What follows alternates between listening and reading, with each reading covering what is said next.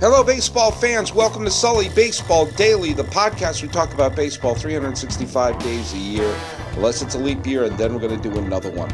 I've been doing this every single day since October 24th, 2012. It is now the 10th day of July 2016, and I'm your host, Paul Francis Sullivan. Please call me Sully. I'm recording this from the Sully Baseball studio in Palo Alto, California, the birthplace of Oakland A's manager Bob Melvin, and just down the 101 from AT&T Park, the home of the San Francisco Giants. And right now, the Giants are the best team in baseball. Now, I'm saying this. I mean, I, people know that my my sports allegiance is in uh, my team is the Red Sox. If I have a, a National League team, it's certainly going to be the San Francisco Giants. And I'm recording this on Sunday morning, and just a you know just a look at the at the standings and everything you know, the Cubs still have the best run differential in baseball, but they're amidst a five game losing streak right now. Remember how everyone was talking about how the Cubs are going to have one of those you know, 110 win season or something like that, running away with it? Well, let's just say the Cubs lose today. They're playing the Pirates, who are on a roll themselves. And let's say the Nationals beat the Mets, and the Nationals are on a roll. If those two things happen, neither one of those things absurd we will go into the All Star break. And when you say the proverbial, if the playoffs started today, that's not as absurd when you're talking about the All Star break. The Cubs wouldn't, not only would the Cubs not be the runaway best team in baseball, the Cubs would essentially be the number three seed in the National League. They would not have home field advantage in the division series. And, you know, just a quick look at some stuff here. Look at the Cubs are still in a terrific position to be a you know to be a division winner. To, they're certainly going to make the postseason. But let's take a quick look at their high water mark. Their high water mark is when they were uh, 27 games above 500 on June 19th. Now let's just go. I'm going to baseballreference.com, the single greatest website in the history of the planet Earth and I will scroll down there. So that's on. So it's a little more than a month ago, on uh, on the 19th day of June. So let's go to the 19th day of June, and on that day they beat the Pirates. They just swept the Pirates again. All hell was breaking loose in Pittsburgh. Okay, the Pirates at that point had fallen to three games under 500. They were 15 games out. They were closer to last place than to first place. They had fallen behind uh, several teams, including the Dodgers, Marlins, Mets, and Cardinals, for the wild card. And the Cubs were playing 701 baseball. That's 701. Now I'm using my, my calculator here. 701 baseball would would basically is a pace to win 113 games. Now since that moment, since that sweep that all but buried the Pirates, the Pirates have played 19 games and have won 13 of them. And the Cubs have played 20 games and have won five of them. They're five for their last 15. And yes, they're still in control of a playoff spot. Yes, they're still in control of their own destiny. Yes, they're still in first place and still have a little ways, in, you know, has have some distance between the um, the Cardinals and the Pirates. But the days of them playing with uh, this exceptional brand of baseball, Arrieta's hittable now.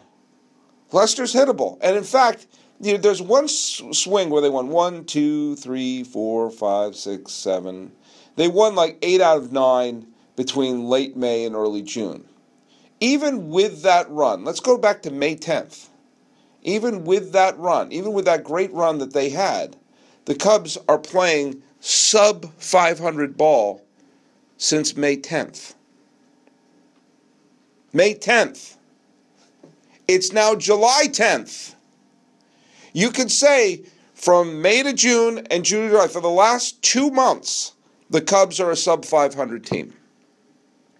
A lot can be masked with a great start.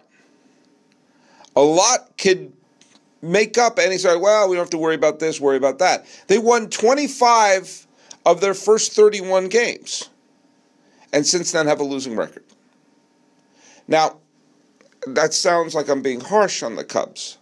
But what I'm saying is, as we enter the All Star game, you know, there's been kind of this sense around baseball of inevitability of a Cubs championship. There's been a sense of you have an idea that if that, that the World Series is going to go through Chicago. There are Cub fans I know who have been like, this is our year, this is our year, and everything like that. And for that, I can say, hold up.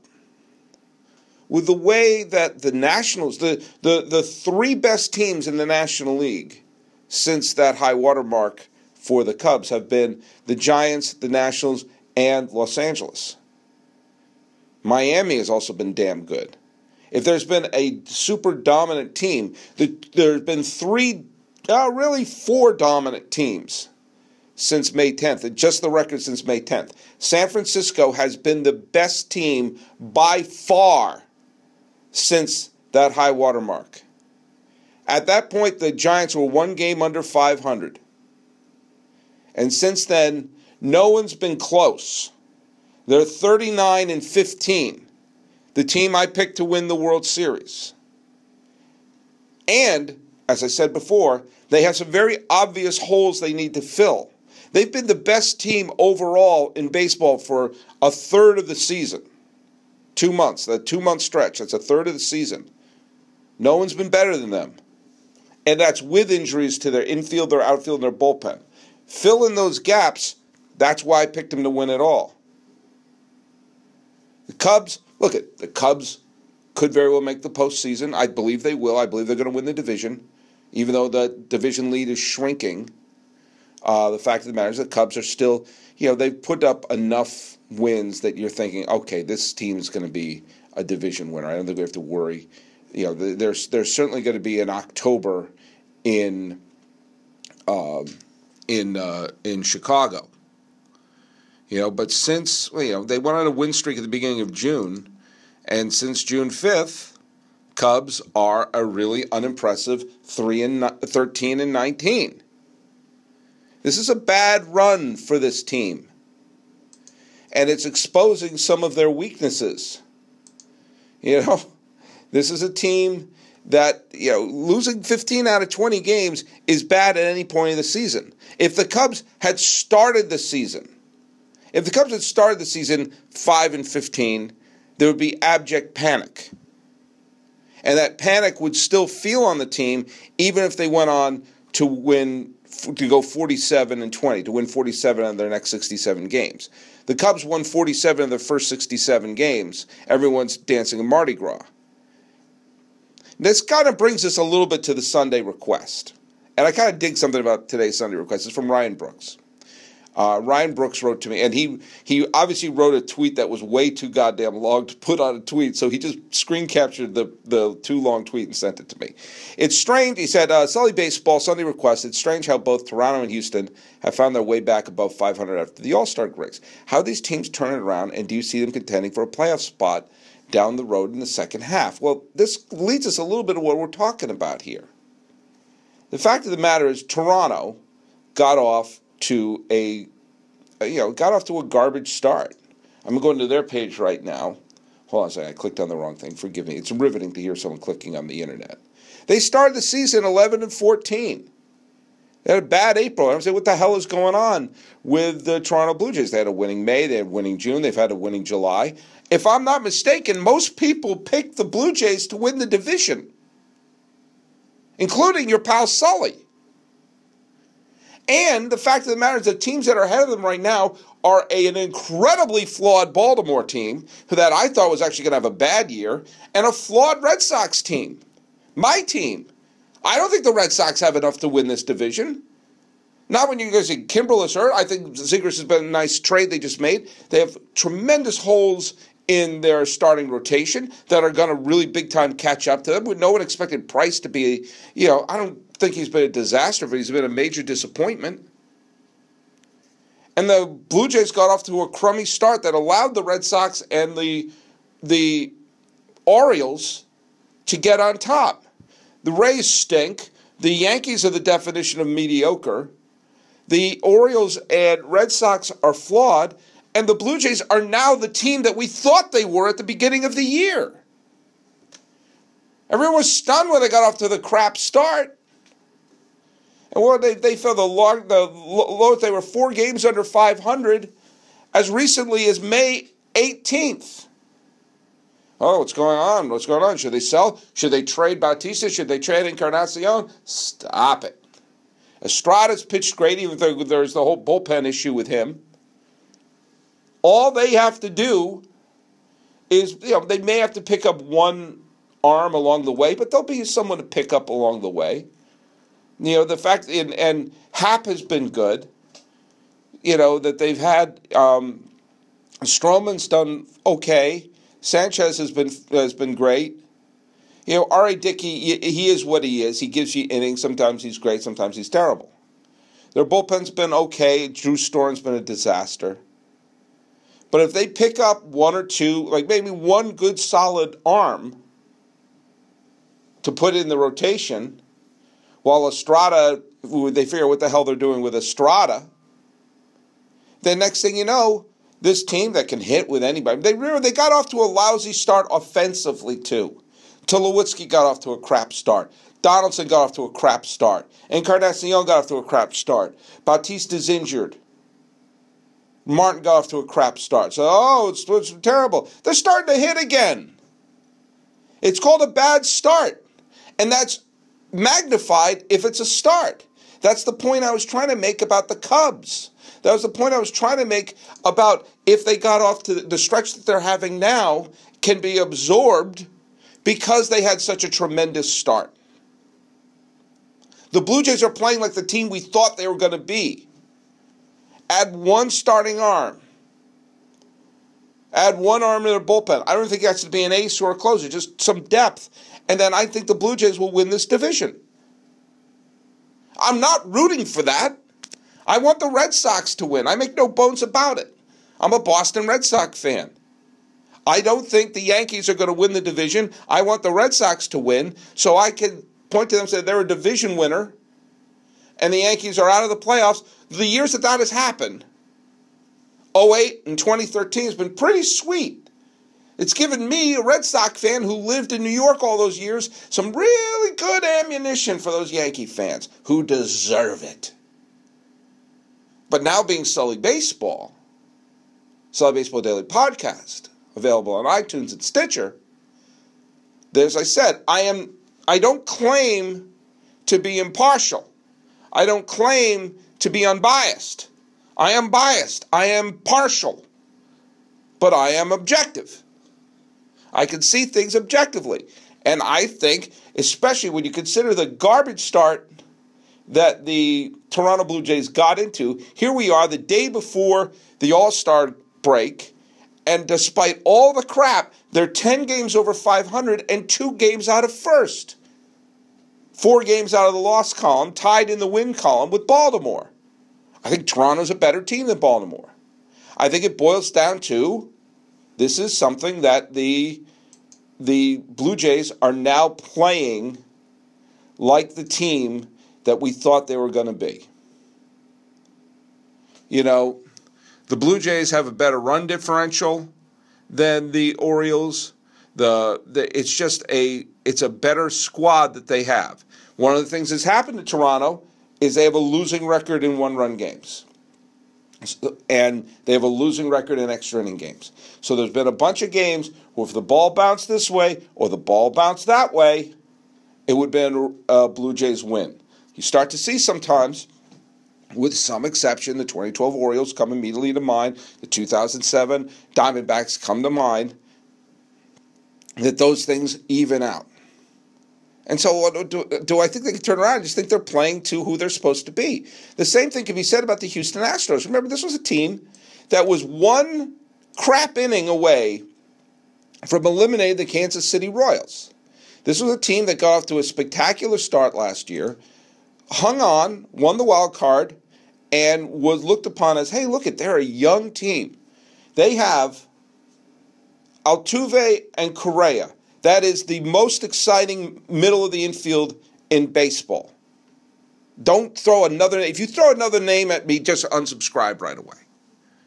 And they're a team that has a lot of talent, a lot of good young players, and the Cy Young Award winner.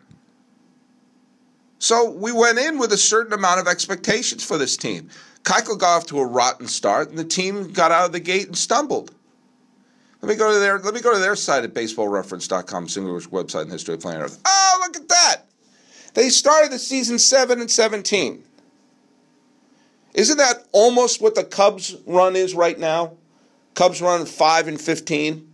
So the Astros started the season with the run that the Cubs are in now. And because that's the first impression, ding dong, hi, hi, how are you? I want to sell you some knives. Bad first impression. Well, that's the first impression that people had with the damn uh, uh, Houston Astros. On May 2nd, the Houston Astros were 8 and 18.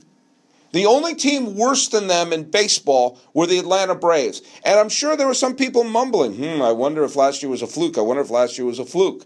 Same, and they were in the same bed along with the Minnesota Twins. I'm like, oh, they had a winning season last year. Maybe that was a fluke. Maybe it was a fluke. Maybe it was a fluke. Well, it turns out the Twins haven't been able to right the ship. The Astros, since then, are 39 and 23. The only team in the American League who's had a better record than them in that. Only two teams have been better for them than them since early May, and that's been the Indians and the Giants. That since then, yeah, things started to click. They got off to a crap start. That's what happens sometimes. And the narrative of a season is very difficult to determine what it is based on if you're if you're everything is based upon how you're starting the season. How you look at that. You don't believe me? Let's just go back two seasons. 2014, let's go back two damn seasons. The Oakland A's, remember them? Started the year 18 and 10. By the All Star, let's go to the All Star break then. By the All Star break then, that was July 13th. The A's had practically half of the All Star game on their team. They were the best team in baseball, playing to a 621 clip. Meanwhile, in the National League, the Braves were tied for first. The Braves were tied for first in 2014. Who was in first place in the National League Central? Why, that believe that would be the Milwaukee Brewers. Thank you very much. The Kansas City Royals were barely over 500, and really, you know, they were they were in the wild card hunt, but they were on the periphery. It looked like the Angels and the Mariners were going to be the wild card teams because they look they look significantly better, and the Royals were a tough team to figure out. What happened? The A's played nine games under 500 the rest of the way. The Tigers nearly kicked the division away. The Braves were the Braves and the Brewers were abject disasters. It seems like 2014 wasn't that long ago. Was not that long ago. Going into the All Star break, the Brewers and the Braves were division leaders. Now, a year and a half later, it seems like they've been sellers for a long time. Things can happen, teams can click. There was a lot of expectation for the Pirates.